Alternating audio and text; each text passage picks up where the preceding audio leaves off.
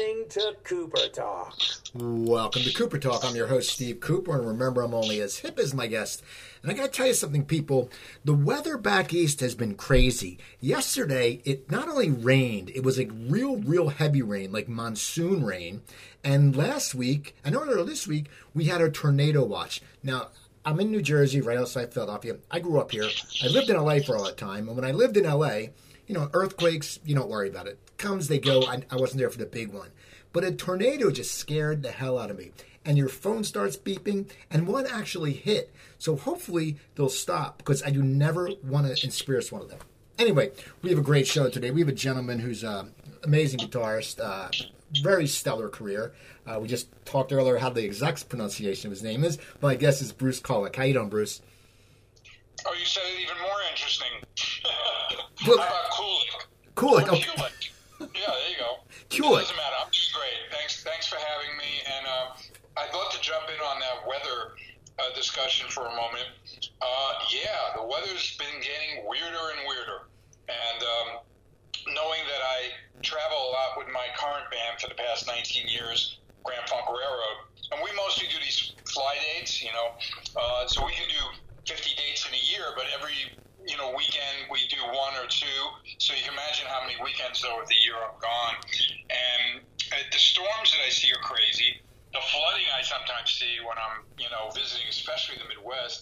And then I have seen those kind of violent storms on the East Coast, but it was on the news last night here in sunny Nevada. They were showing your destruction and the possible tornadoes that you got in New Jersey and on the East Coast. So, wow, I don't know what's going on. It's crazy. Well, you live in Nevada, and I lived in Vegas years ago. And what people don't understand about Vegas is that it's in a desert, basically. Like it gets very hot in the day, but at, at night you can freeze your ass off. Um, this past winter, I could not believe how cool it was and cold it was. I froze my ass off. Um, I'm used to living in New York and LA, so I know what East Coast weather gets like. There's, there's not as much humidity here, and the heat is dry, but um, some days, you know, we're in the 100 days of 100 kind of thing, so the nighttime sometimes doesn't quite cool off. But because there's no humidity uh, like what you get in the Midwest or the East Coast, uh, it's not that uncomfortable. You can sit outside in the 80s and 90s and feel fine. You know I mean? There's a nice, nice breeze. Uh, but I was shocked how cold it could get here. But we are in the desert. It's a different thing. It's more extremities. But uh, my wife and I really love uh, the home and where we are here. And it's a whole new chapter in my life because being a New Yorker who kind of transplanted for the KISS years into LA once Gene and Paul moved there, um, you know, I always was a little more, uh, you know, the East Coast, West Coast thing. But for me, I outgrew LA because it started to get very congested and difficult. The airport was impossible, and coming here has been a real, uh, a real blessing for us. So I'm really enjoying it. Plus, I have a pool. There you know, go. I can, I can cool off. You know. Now you're from New York originally, and now who? Your brother's a guitarist. Is he your younger brother or older brother? No, Bob is my older brother, and we grew up in Brooklyn. And he obviously was able to bring some really terrific music into the house, being like almost four years older. And I soaked it up right away. I mean, we, we grew up in the right era of, of for rock guitar and, and rock and roll. You know, uh, we saw the Beatles. You know, I was ten, he was you know four years older, but the guitar just became my life. You know, right after that, It really did. Now, how old were you when you picked it up the first time? About ten. Okay, And, uh, and and you know what? It was natural for me. I mean, I still encourage people, no matter what level or I don't care how bad you are or not. It's it is something really healthy about playing an instrument. I think it's really good for the soul. It's good for the mind. Good for the coordination. You know, but but I swear, um, I just seem to have a good. Um, ability with it, which uh, I was blessed with. Uh, I wasn't good at sports, if you get what I mean. You know how people uh, really do things well, you know, and, and uh, my friends encouraged me, and I started to dreaming dream of being on stage and and maybe even being in a big band, and and those dreams came true. Now, how did you start that dream, the ball rolling? I mean, you're playing guitar. I know a lot of people who I've talked to, musicians, had the high school band. But when did you sit there? I mean, you, you said you were a natural at it, but when did you sit there and say, "Holy, holy crap! I, I can, I'm going to make a living out of this"? Well, it's a great question, and I used to fantasize sometimes about being, you know, successful and performing the big crowds and things because, you know, I'd look at Cream and the Who and Led Zeppelin, and I'd go see these artists, and I was crazy about the Beatles, knew every song, and, and obviously was learning how to play them and, and, and imitate them, grow the hair out, you know, everything. But it was once I started gigging I actually first played bass in my bands because my brother was a guitarist, so I figured I'd be Paul McCartney, Jack Bruce. He could be Eric Clapton, you know. But the first bands I played bass, and then I realized because I still played guitar at home that I was a better guitarist than I was a bassist, or at least a better guitarist than the guitar player in the band, you know. Uh, but people would approach me when I was in clubs and stuff playing, or the high school, whatever we did. My first gigs were obviously not really in bars, but honestly, um, people said to me, you know, you're really good, you're going to make it, and that's when I started to uh, really feel better or more confident about it. And uh, I remember having an agent come see one band when um, I, I performed, and the guy, you know, I had, I had good good people in the band, but he just kind of singled me out and, and made a point of, you know, you're going to play with, with, with big people. You know, I don't know about the rest of the guys, but I, I know you are. And I was just like, wow, that's great. But I was never, you know, cocky about it, believe me. Well, it's got to make you feel special, but then I think sometimes it may make you a little not scared, but a little you know uneasy because you're all of a sudden you have these high expectations, even though you can meet them. It must for a young guy, it's got to be a little bit hard. Yeah, but it was like it, was my passion. Uh, believe me, uh, being nervous about performing and being good, and uh, has always been uh, something I've struggled with. But quite honestly, that's a very common thing with performers. Um, you know, be kind to them if you happen to be backstage before they're going on. There's a lot, you know, there's a lot of anxiety for a lot of performers. But you know, uh, the, the desire to do good pushes me to always play the best I can, and you know I really care, of course. But um, it is it is a uh, interesting process being a creative person. That's why I'm always fascinated and so supportive when I go and see anybody play, from a you know someone just singing with a piano player to a huge concert. You know, I realize that it's a special gift to share it with people and to watch somebody do it is always a lot of fun. So you're you're playing now. I know you ended up in the begin earlier days, not the earlier days, but the earlier days. You went on tour with Meatloaf. Now, how did that happen? So Meatloaf was really the first. Um, well, there was there was something before that that I was so glad I did that helped me be prepared for Meatloaf. So let me just rewind just slightly before that you remember disco was really popular in the mid '70s. Oh yeah, huge. And and that was all I could do in the clubs. I was like the versatile guy that could play, you know, the, that kind of material. That there'd be a clean guitar, but on occasion a little bit of more of a rock guitar. You know, we would do um, a lot of material, and one of the uh, whatever was top 40 hits then, and then. Um, I wound up with both George McCrae and then Andrea True, okay? But specifically with George McCrae, who had a big hit called uh, Rock Your Baby, okay? He became a huge star in Europe. He only was able to play like larger clubs in America, but I went to Europe for um, two and a half months touring with him, and even at one point was on stage at a what would be considered the Grammys of Germany in an arena, and I, we performed the band that he had and took to Europe performed with an orchestra and choir. Could you imagine? That's yeah. Uh, it was unbelievable. so there I am, around 22 years old in '75, and uh, I'm playing, uh, you know, in an arena, and that's mind-boggling, of course. After that, of course, I wound up uh, uh, with Andrea True, and we did some interesting dates, and we did TV like Don Kirshner and things like that. So my brother was the one that was a session guy and, and much more known in um, uh, New York for uh, getting involved with bands and, and things. And he got asked to um, audition for Meatloaf, and they were looking for two guitar players. Okay. Um, next thing I know, you know, and then you know, my brother actually auditioned for Kiss before Kiss became, um, uh, you know, before they chose Ace and became famous. You know, so here we are in like '77 with Meatloaf putting the band together, and they love Bob. Bob had a resume already. He, he already did sessions and worked with people. You know, uh, he worked. He did some gigs with Alice Cooper, uh, filling in for Steve Hunter and and all. I was really green, and I was kind of nervous about it. But my brother really uh, pushed for them to have the brothers, you know, do the Bat Out of Hell tour. And wow, what a tour that was! I tell you.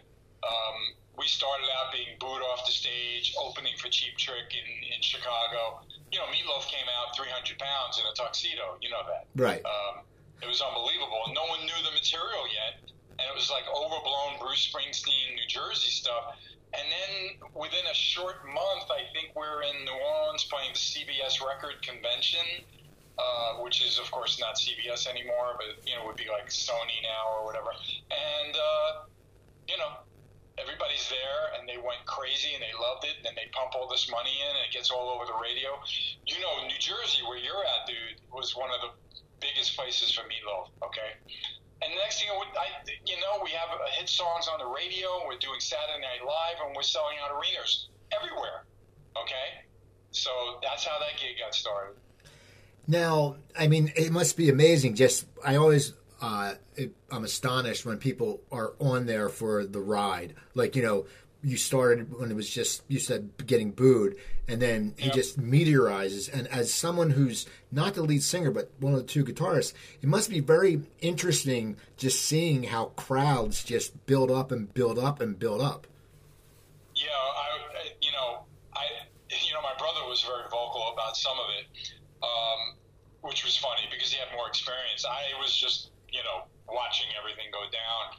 We had a big band. Most of them didn't really have a voice about much. You know, Jim Steinman was very eccentric and interesting, but we hung in there. And I have to say, uh, I really wish there was an opportunity that that band actually would have done some sort of, uh, you know, reunion of, of some special dates because there was some magic with that band that I felt that um, everybody that performed on Bad of Hell live on that original tour was really iconic in a sense that it really did shape his career, and, and that record has gone on, of course, to sell uh, over 40 million copies. Uh, there is, like, if you get the CD, even I think on iTunes and all, if you look at the Bat Out of Hell album, there's a couple of bonus tracks, and it's actually uh, that band that I was in. So I'm on the left, my brother's on the right, and we do uh, the intro song Bolero, which was the beginning of the concert.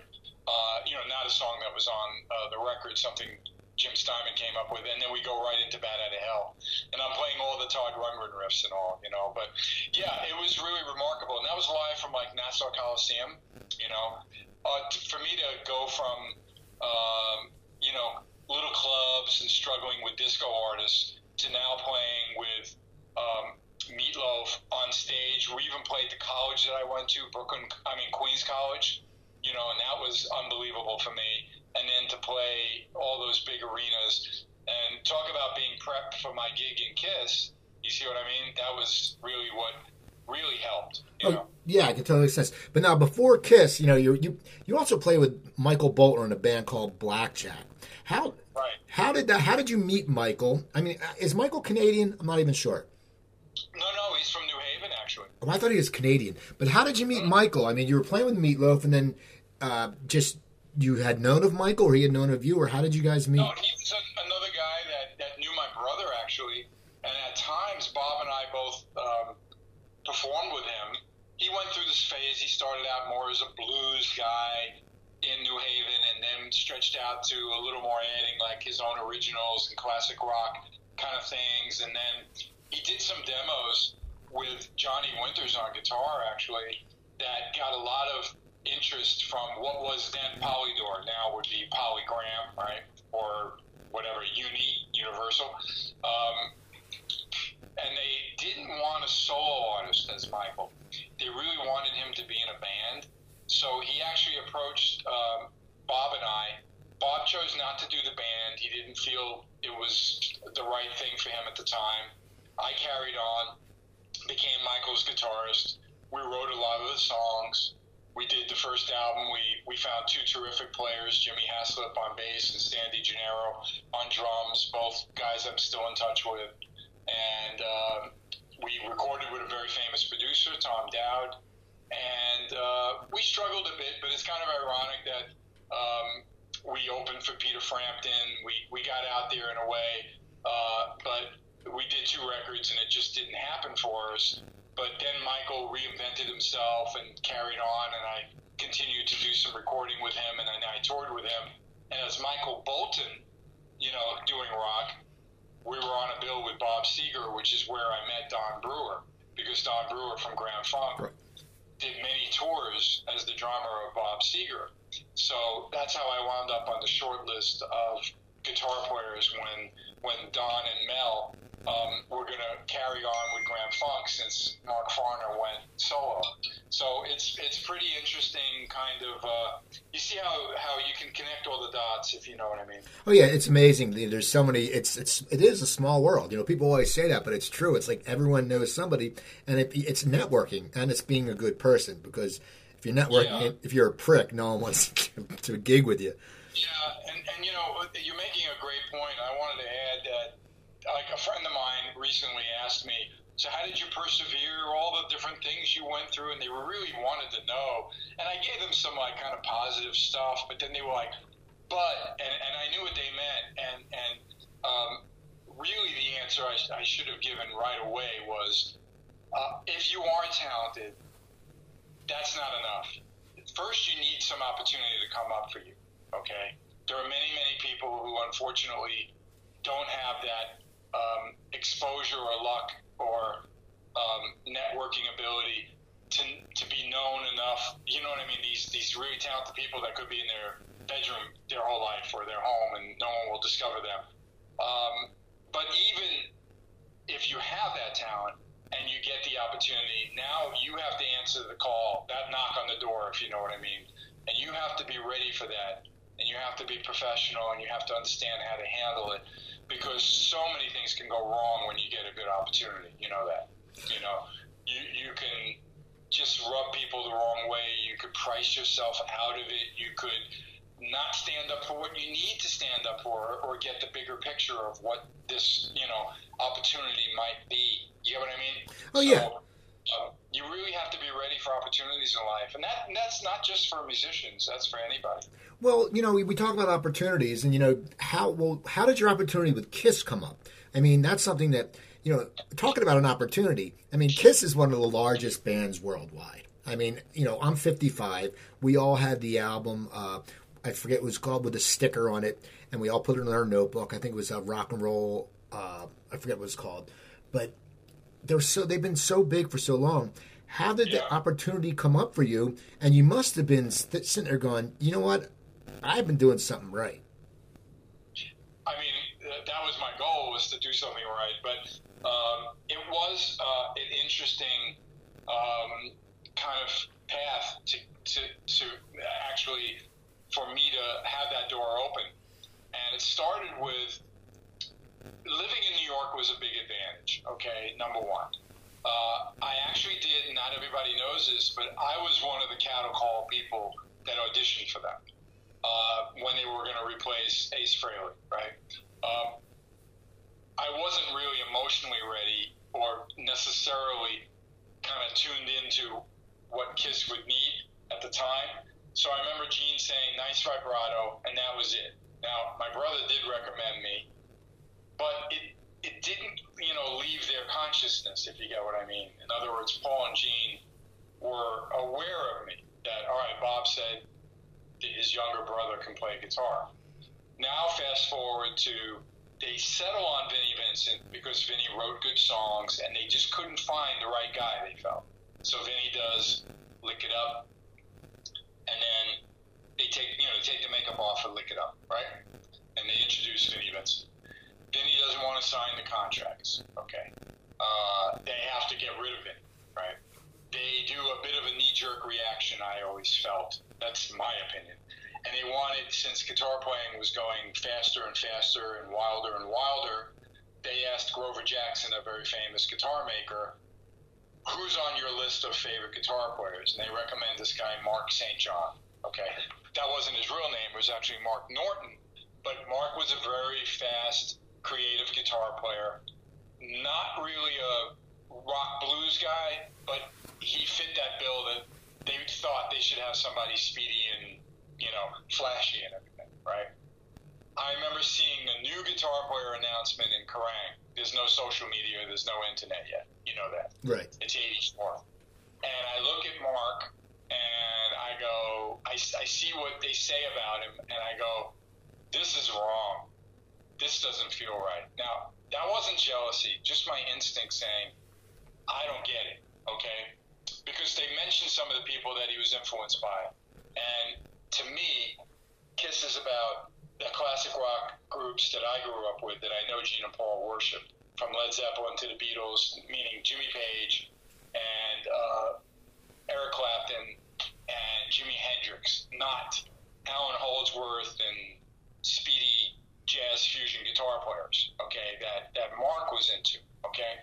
So, or even a Randy Rhoads, you know, people like that. You get what I mean? Right.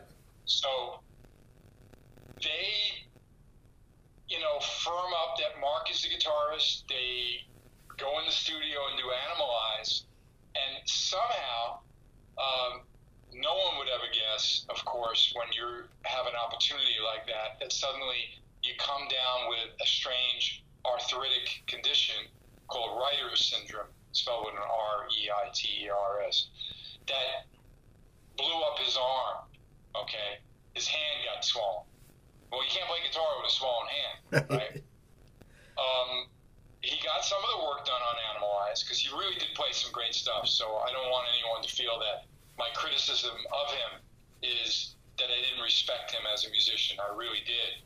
I didn't necessarily feel like he was he had his uh, you know kind of his roots and his you know education of vocabulary of guitar playing proper for Kiss and what I think Kiss needs, you know. But and then as you know, uh, Kiss at times used ghost guitar players like my brother, okay, and Paul reached out to me. Uh, I know some of that had to do with this guy who was his friend called Mitch Weissman, a guy who looks like Paul McCartney and was in Beatlemania back way back in the days. If you remember that Broadway show, and Mitch uh, was a talented guy who co-wrote some things with Paul, who also knew about my playing and thought I'd be good to help. So I got the call to go in the studio like my brother, and I went there. Paul just wanted to be sure I had a guitar with a, you know, one of those fancy Eddie Van Halen tremolo arms called a Floyd Rose, which I did. I just got one put together. That was pretty novel in 1984, you know. Right. And uh, he was really happy with what I did.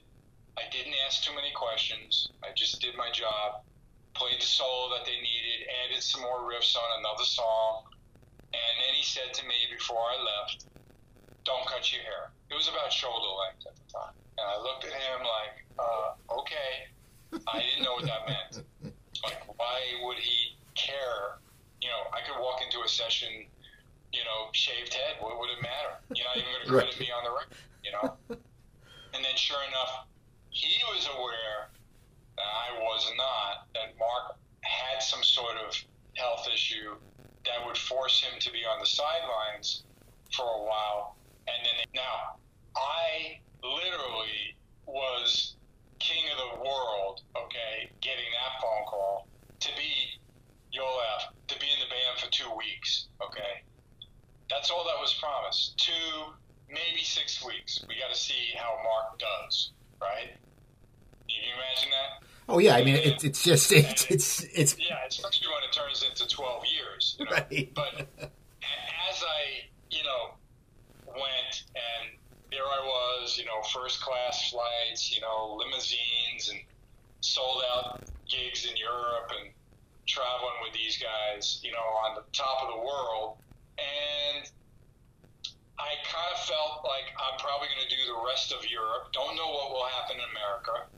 And then there was the break when we came home. And then Mark was better, and they were going to bring Mark out on the road because contractually they had to give him a shot at the gig, and he was there. Imagine how awkward that was, you know. Um, and yeah, I I wanted the gig, but I wasn't going to do you know like like those you know uh, ice skaters, you know what I mean, and sabotage, you know him, you know what was that, Nancy Kerrigan and uh, Tonya Harding. Yeah, Tonya Harding. so I I used to jam with him backstage. I, I took a very you know um, Norman Vincent Peale uh, positive thinking attitude about it. That it's going to be what it's going to be. It's not in my it's not my decision. I just got to do the best I can do. I may as well warm up with him. And they had him kind of learn the show, watch me, you know, and then they asked him to do, uh, after a while out on the road, they asked him to do half a show, the first half, and then I pop in. Can you imagine how weird that was? Yeah, that must be that must be a little awkward because you're it's Yeah. for the audience. They're going. It's like when you see a soap opera and they say playing the part of such and such. Yeah, exactly. But you got to remember back then, without social media, nothing could be really easily, quickly spread or discussed, right? They didn't know who they were going to see that uh, Kiss guitar player uh, seat, you know. So he did his second half of the show after I did the first half. And then they let him, even though I was still in my Kiss Animalize outfit, they let him do a whole show. And then, quite honestly, they realized um, that it was time for him to go home, and they offered me the gig. And that was like just days before we were going to do Animalize live uncensored. You know, the uh, the live gig from Detroit that got filmed and released. So it was quite a trip. Now- so what a weird way to get into an iconic band, I, right? yeah, I mean it's amazing. Now, once you got in, did you know you had come in? Did you think it would be for twelve years? I mean, we all know Kiss isn't going anywhere. They're Kiss. I mean, you know, let's be honest. You know, everyone Kiss will be around selling out uh, arenas as long as they want to. But did you think you would be in the long run? Because I mean, twelve years is a very long time in a band. Right. I, I didn't. I used to think, you know, if I got the five years out of it and then they just went back to the original guys, or they lost interest. Remember, Gene used to get very aggressive about movies and television and acting and business things. And, and you know, if Paul lost interest in being the, the Paul Stanley guy without the makeup, you know, I, I didn't know.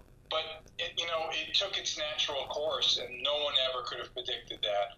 Although by the time they were ready to um, do the reunion, which was kind of, uh, in many ways, um, forced by the catalyst would have been Kiss Unplugged, um, which we were doing these convention tours, which was like a tip of the hat to the makeup era and celebrating with the special fans that would spend back then. This was a lot of money, a hundred dollars to see us. You know, what I mean? Right. you realize how how absurd that is now, and it's you know, wow, right? Anyway, um, I remember me and Paul talking about it. Gene came up with a hundred dollars, and I said, "What do you think, Paul? Shouldn't it be maybe seventy-five? It certainly sounds like a lot of money." And Paul, Paul was wavering in between, but Gene was like, "I'd rather have less people at the hundred if it's really going to turn them off." And obviously, we did very well. But MTV people came down, they saw it, they realized, let's do the unplugged thing, but we want you to have a reunion with Ace and Peter. And that was really what would kind of uh, be the catalyst for the end of my, my run. Now, was it hard for you? I mean, did you, you know, it seems like you didn't see it coming, but what's going through your mind? Because you've been there for 12 years. I mean, you even sang a song on one of their albums. What's going through your mind? Because you've been sitting here. It's, it's 12 years. It's like, it's like a, if, you know, if you get divorced, it's like all of a sudden you go, I mean, we were scheduled to go into the studio, which we still did. I mean, I didn't know about the reunion until we started mixing that record, Carnival of Souls, which had to be put on hold for a while uh, to release it because of the reunion tour. But quite honestly, um, I always kind of felt like they could do a reunion. I know Ace and Peter were certainly um, hoping for a reunion because playing the clubs and whatever they were trying to do could not compare to the success of Kiss. The, the Kiss name, just like when Gene does dates, he does okay, but he can't touch it. Paul can't touch it either. There's something about Kiss being booked. You get it? So anyway, uh, I kind of wasn't as surprised as Eric Singer, but I, uh, I I accepted it and I I looked at it. I had a really interesting kind of view of what it meant. You know, it was time. You know, like the way Star Wars had to come back, if you get what I mean. Even Star Trek came back, right? You Well- know, um, it, pop culture has cycles, and I think it was the 20 year period. You know what I mean? Well, now when you time. when when you joined Kiss, how long did it take you to learn their whole catalog? Well, I was given just like a specific, maybe like 30 song list to concentrate on because the band, even in '84, had a large catalog. But we used to add songs and fool around with stuff. But typically, I can prepare for something like that in a couple of weeks, and then we started to rehearse. You know, I'm a pretty good learner, even though I know I have to spend time. Um, and then you once it's in your DNA, all you have to do is refresh yourself. You know, you have to keep going over it. But I'm a big uh, prepare yourself for the gig person. I don't leave things to the last minute. Sometimes with my schoolwork, I used to, but not with music. I love music and respect it too much. Now, were you when you left them? Did you were you still going to go and you still went to the studio with them and stuff like that? What were your what what did you want to do then? Because you know you're coming from Kiss. I mean, it's it's it's one of those things you are playing. It doesn't get bigger than Kiss. What goes through your mind when you sit there and go, "What am I going to do now?" It was really hard to realize that all that perks and all the status that you have as a KISS member will now be, you know, um, kind of lessened. Okay. Um, and I would be basically, in some ways, needing to reinvent my myself and start all over. Um, fortunately, I had many business people who respected me and liked me enough to be supportive. I didn't crawl into a ball, you know, sobbing on the floor, you know, but I realized that I love music and I wanted to pursue new things. Who is actually was managed Kiss for many years, who I still keep in touch with. He's uh he's in that Cherry Hill area, Philly. That's uh, where I grew up. I, I grew up in Cherry Hill. Right, and Larry managed at times Cinderella and the Nelsons back in the '80s. He's continued on. Um, Larry was the one that was really good friends with John Corabi, and he told me, ironically, of course, John got shown the door when the Motley Crue version of you know that album and tour did get you know like uh, it just didn't get any good reaction at all and he wound up um, not having a gig. And Larry really thought the chemistry between John and I would be really good, and he was right. I got along with John very well uh, musically. Uh, we're, we're very different types of people, and yet we had a tremendous amount of respect for each other. Just recently, actually, we got a chance. It was many, many years since we played together and we jammed together at a, a Kiss Expo in Indianapolis. It was really good. We played uh, some songs acoustically. So, but we formed a band called Union, and we did two studio albums and a, and a live record and a DVD. And there's many people who would love to uh, uh, have us, you know, get back together and get out there. To be honest, but we'll see. Now, you're with Grand Funk Railroad. You've been with them for a while. How did that come about? Because once again, that's another big band. I mean, they're a legendary band. I mean, you're one of these guys that you know you play with Meatloaf, you play with Kiss, you play with Grand Funk Railroad. I mean, you have to sit there. You're you're you have quite the pedigree in bands. Well, it was like what we were saying earlier. How you, you know, hopefully you network enough, and hopefully, um, you know, your name gets thrown in the in, in that list. You know, and you want to be on the short list. And like I said, the uh, and, and I have a funny story about Grand Funk. when Don Brewer, um, who was always kind of like, you know, uh, it was only three guys originally, you know, Mark Farner, of course, very talented singer, guitarist, songwriter. Don, who also wrote songs and wrote We're an American Band and co-wrote some of the other hits and sang lead on many of the songs as well. And Mel Schacher, who's just this incredible bass player. And these three guys in '69 got together and, and they took off like a rocket. It was crazy, right? But as years went on, you know, they had their issues, and then they had a reunion, and then that only lasted a little while. It sounds like Kiss, right? Right. You know, where people, did, whatever. And then Mark wanted to go on his own, and Don and Mel needed to figure out what to do.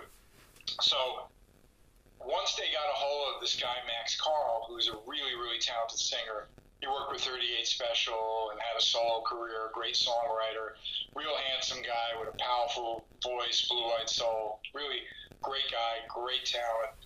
Um, then they realized, okay, now we can look at the guitar players, and I was on that list because of that Bolton's, you know, Bob Seger tour. Okay, and when I got this would have been '99 when I got an email from Don.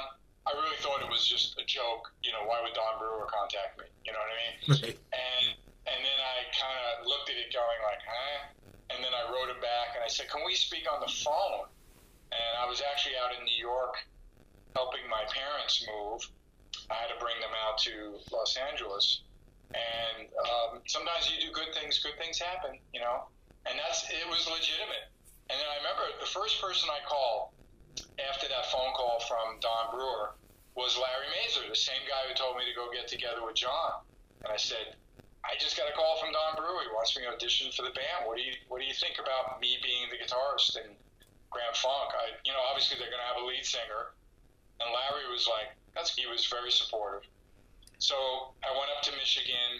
Everybody lives kind of in a different state, but because Mel's up in the Traverse City area, we had a uh, a good rehearsal thing at one of the local casinos up there, and I hit it off really well with those guys. I remember Max being really nervous about me, not musically, but he's looking up things on me. By now, there is an internet and social media, right?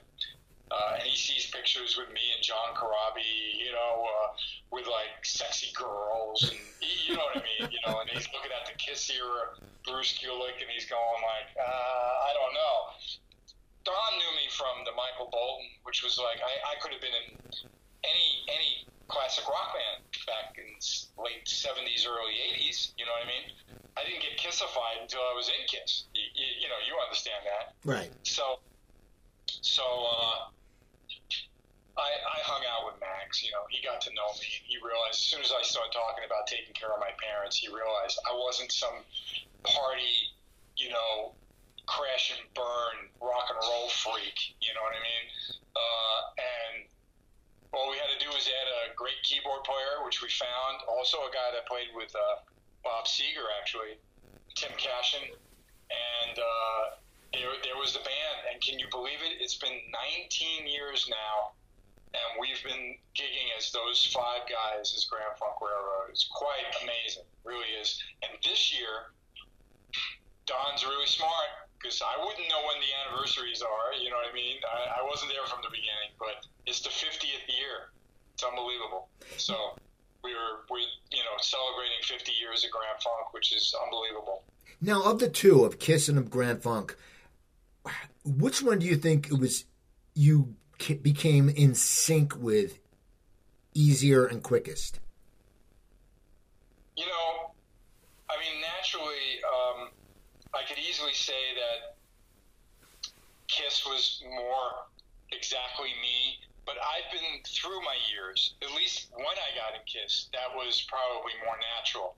But I've always been versatile. You know, I mean, for me to play with those disco artists and to have this, I liked funky music. I liked R&B music. I liked Motown music. I liked, you know, jazz music. Um, that wasn't a stretch at all for me for me to be in Grand Funk. You know, I, I liked progressive music. You know, could I do as good in Yes as Steve Howe? No, but I liked that music, and I probably could learn it. You know what I mean? there was something not that different about the two bands. The version of um, Grand Funk Live that Don Brewer wanted me to learn from was this concert they did in '98 called uh, Bosnia. It was like a uh, when when Bosnia was going through some disasters, you know, political stuff and money things and people dying and starving, whatever. And they did a benefit concert at the Greek Theater and they recorded it.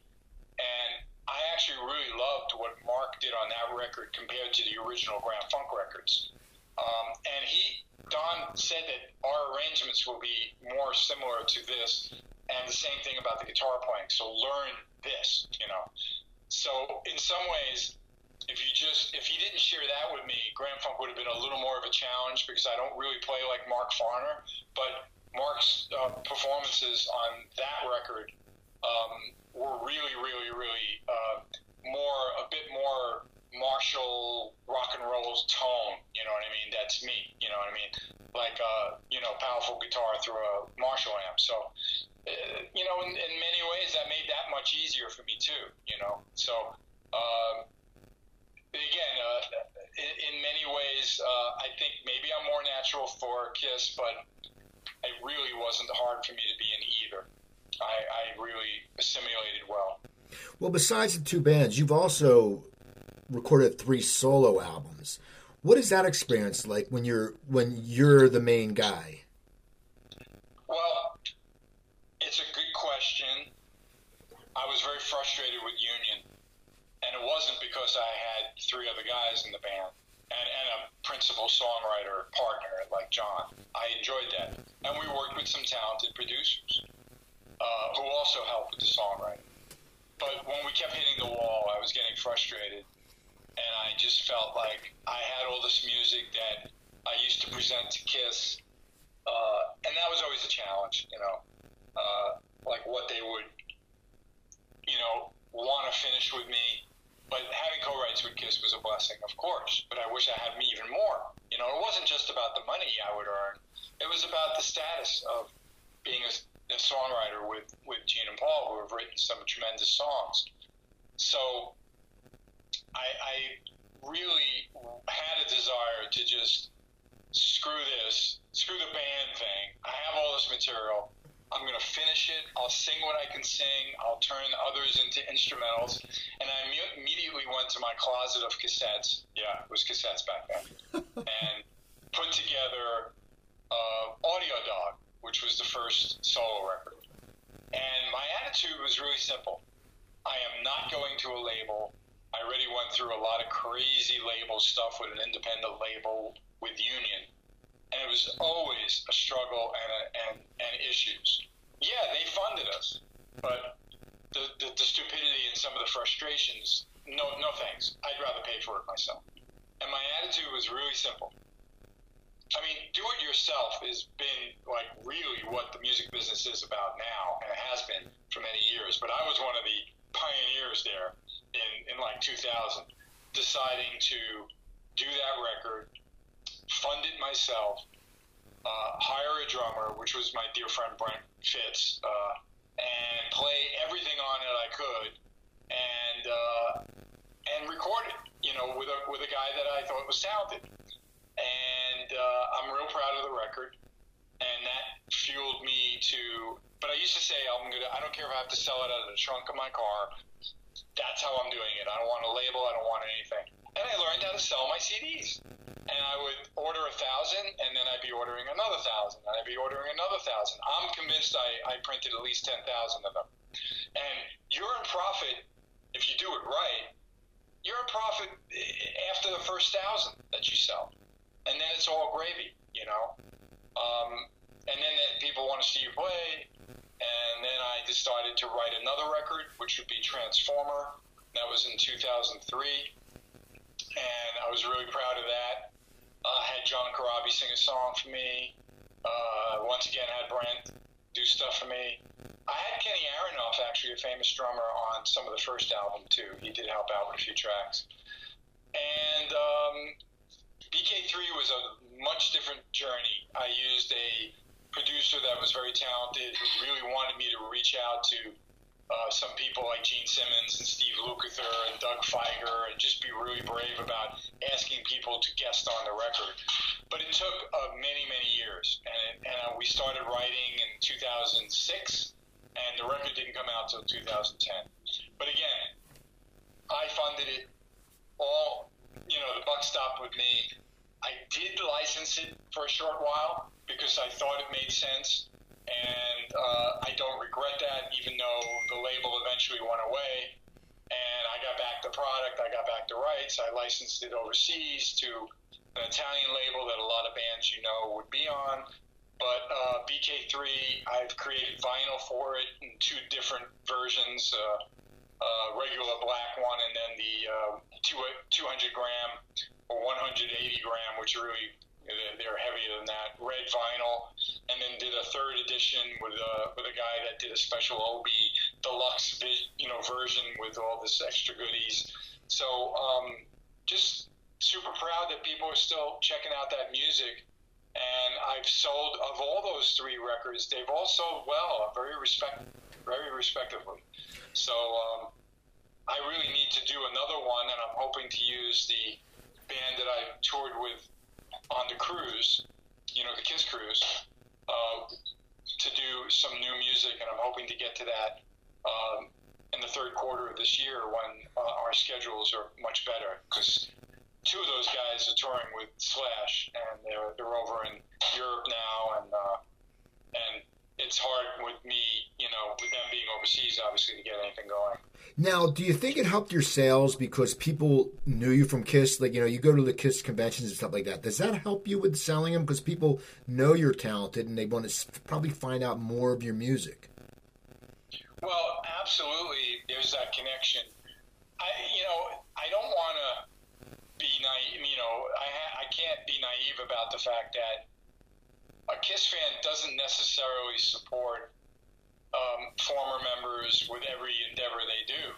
Um, obviously, I'm happy when I'm when I'm you know th- that they're aware of me, if you get what I mean. But honestly, it, it really sometimes is a struggle to get them to connect to. I think you'll really like this. Gene Simmons even sings on one of these songs. His son Nick is on one. Oh, by the way, Eric Singer is on this track. You, you get what I mean? Right. It's it's pretty remarkable now they don't always support new Kiss albums, you know. So to ask them to sometimes stretch out of the, you know, whatever they're. Some of them just love Revenge or Crazy Nights or Asylum, and they're Kiss fans. They'll support Kiss, but it doesn't mean they'll love what I did. But it doesn't mean they're gonna support my solo record.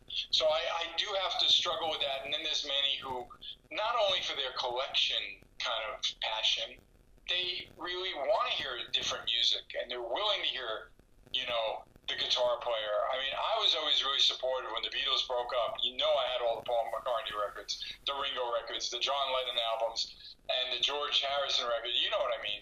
I, I just did. Now, if if I felt like their work was not turning me on, then you don't continue with it. You get what I mean? Right. Uh, but but uh, you know how everybody. Uh, looks at a band and then the parts of the band and how it kind of evolves into solo things. You know, Ace does well as a solo. He always did well, but he doesn't do as big as Kiss. And Ace is like pretty pretty well loved by all the Kiss fans. You know that he's an icon. So that's pretty interesting. That I I just I hope for the best, but I don't expect them all to jump on the uh, the Bruce wagon. I do feel that uh, you know my stock is up and people are paying more attention. They know my respect for the band and my years in the group. They've loved the uh, cruise performances that I've done, um, and I hope to continue to make them happy and support my career. Now, if you never wore makeup, right? Correct. Now, if you had worn makeup, did you ever think what you would have wanted to wear? Oh, I always make a joke of it because it's such a hotbed you know, kind of topic with the band.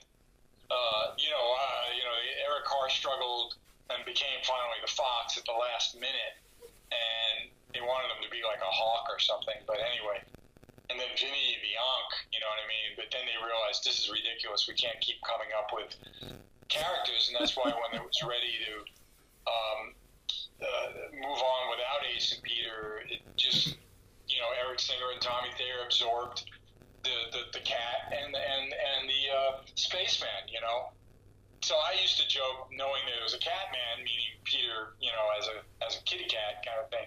I used to joke around and say like, "I'd be the dog," you know what I mean? Because um, I did it. I was really blessed for like over 12 years, uh, no, close to 15 years. I had a really precious little dog who who was my uh, he was the audio dog. You know what I mean? He put up with me with the recordings and the guitar playing and the traveling. So I, I owed him a lot, and he kept he kept me so centered.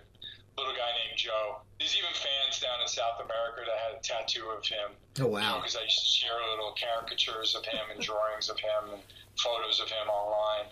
So Joe the audio dog, you know. So I, I just make a joke and I'd be I'd be the dog. Now, thank, thank me, I don't have to be any Kiss character. Exactly. Now I have a I have a you know you playing with the Grand Funk Railroad, and as you said, you do fifty dates, and you know what what do you do with your time between now? I mean, in between the dates because.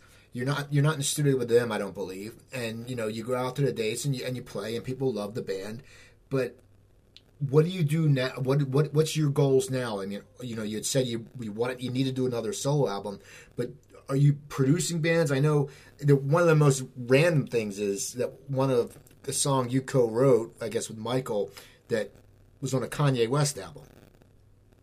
Right. Um, that was pretty exciting and surprising. And you know, when when the artists uh, sample or, or redo your music you know, it's it's that that's our catalog. You know what I mean? So as long as we're credited and paid for, uh, it's all all good.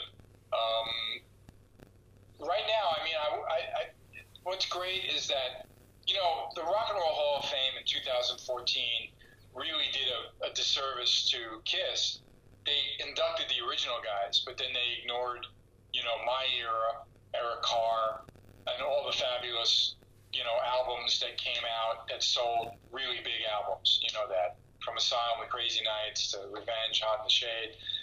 You know, gold, platinum, huge tours, the whole thing. My walls are filled with uh, upstairs in my home with uh, awards. You know, um, but Paul was really smart in that slam that they did with Kiss. Was that he was trying to show everybody that this band never went away. It, has been over 40 years. It's it's it's it's been important. Every era was important. Yeah, there wouldn't have been the non-makeup era without the makeup era, but you know. Um, and I just noticed a lot of people. There was that attention to my era a little more, and then the cruise. I finally get the invitation to be on the cruise, and I I deliver the goods with songs from my era and it goes over really, really well. And this is my third cruise coming up in, in late October. So the fans are just, and those YouTubes of the performances just went wild. You know, I mean, the fans just got crazy with. So I just want to continue with more of all that, celebrating my my years in the band, um, doing quality work. I do a lot of session stuff with different people. Uh, I've been carefully picking interesting things to offer the fans. I did a mini guitar of my multi swirl from Asylum era of Kiss, and then very soon I'm announcing a full version, which I think in my pre-sale emails might sell out anyway because there's only 24 of them in the first batch, you know. But I just I just really enjoy um, the interaction with the fans with social media. My uh, Facebook page is is is very popular. on Twitter, Instagram my website, brucekulick.com. Um, uh, you know, everyone knows how to reach me and, and converse with me, and I do engage the fans a lot, and the reaction's been great. And I think they also know that uh, I, I celebrate my history. I don't have. I'm not the guy to, to whine and complain. You know, there's of musicians who go on these rants. You know, and that's not me. You know, I'm very fortunate to have the opportunities I've had, and I, I do love the fans that support me. So what's there to complain about? Well, that's awesome. I have I have one last question for you, and I don't know if this is true. I read because you never know about Wikipedia, but I always do my research. You know, and Wikipedia sometimes comes completely full of crap. But it says that Meatloaf used to introduce you and your brother as Pretty Boy and Killer. That's absolutely true. Um, look, my brother I mean, he had what seemed to be, you know, a real hairdo then. As you know, now he's he's had a shaved head for many, many years, you know. And he was always he had a band called Skull, and he would always make these cross, you know, he'd cross his arms and make a wild, angry face and look like a, you know, skeleton skull and crossbone, whatever they call that. You know what I mean? Uh, Bob is definitely killer. Okay, he has the uh, nature of uh, that ability, even though he, there is a really sweethearted man in there. And he was one that stood up to Meatloaf too many times, which is ironic. And I was the, the much more shy, kind of, uh, you know, uh, pretty boyish uh, kind of guy. I remember Kerrang making the magazine in England making fun of me in Kiss because I looked more like a model, a pretty boy model of a rock star than a tough guitar player. You know what I mean? So you know, Meatloaf was always larger than life, uh, not only physically but mentally. How he would, you know, be on stage and want to introduce the band in a big way, and he came up with that, and it was very fitting. It really was. So um, we are Killer and Pretty Boy. I remember uh, about 20 years after we didn't have the gig anymore, Meatloaf was still touring. Bob and I went to see him in Santa Monica at a nice venue, and he introduced us to the crowd, and he introduced us as Bob and Bruce, Pretty Boy, and you know, Killer and Pretty Boy. You know, it was so funny. So absolutely true. That's awesome. Well, you know, I want to thank you for taking the time today, Bruce. People, go check it out. Bruce Kulick. It's uh, his website is k u l i c k dot net. Uh, it's that's how you. No, Sp- no, no. That one will take you to the right place. It's brucekulick.com. okay, because I'm on dot I'm on net, and it's a really good site. It will still show up in Google, and it's okay. It's archived on brucekulick.com. But now that you mention it, everybody's got to hear the story. Story. My fans are so amazing. One time, in an interview, it was actually with Chris Jericho on his Sirius XM show. I told him how you know I don't even have brucekulick.com. You know the way these people you know steal the names of uh, artists and everything, and some fan bought it from and gave it to me in Norway what a wonderful gift, right? That, that's so, awesome. Kulick.com is obviously you want to be, you know, yourname.com, right? I'm You Cooper. wanna- I'm CooperTalk.net, and someone has right. CooperTalk.com, and see, but they. you, if someone didn't have it, you would have it. Oh okay? yeah, definitely. But anyway, the Kulick.net has a lot of history on Google because I've had it for so many years. But but anyway, and, and Facebook is official Bruce Kulick. There's a blue check next to it. Instagram Bruce.Kulick and Twitter is easy to find.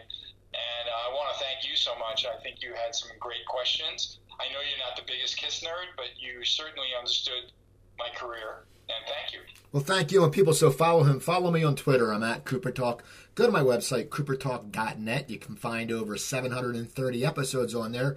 Email me, Cooper at coopertalk.net. And remember, I'm Steve Cooper. I'm only as hip as, hip, hip as my guest. Don't forget, drink your water, eat your vegetables, take your vitamins, and I'll talk to you guys next time. Thank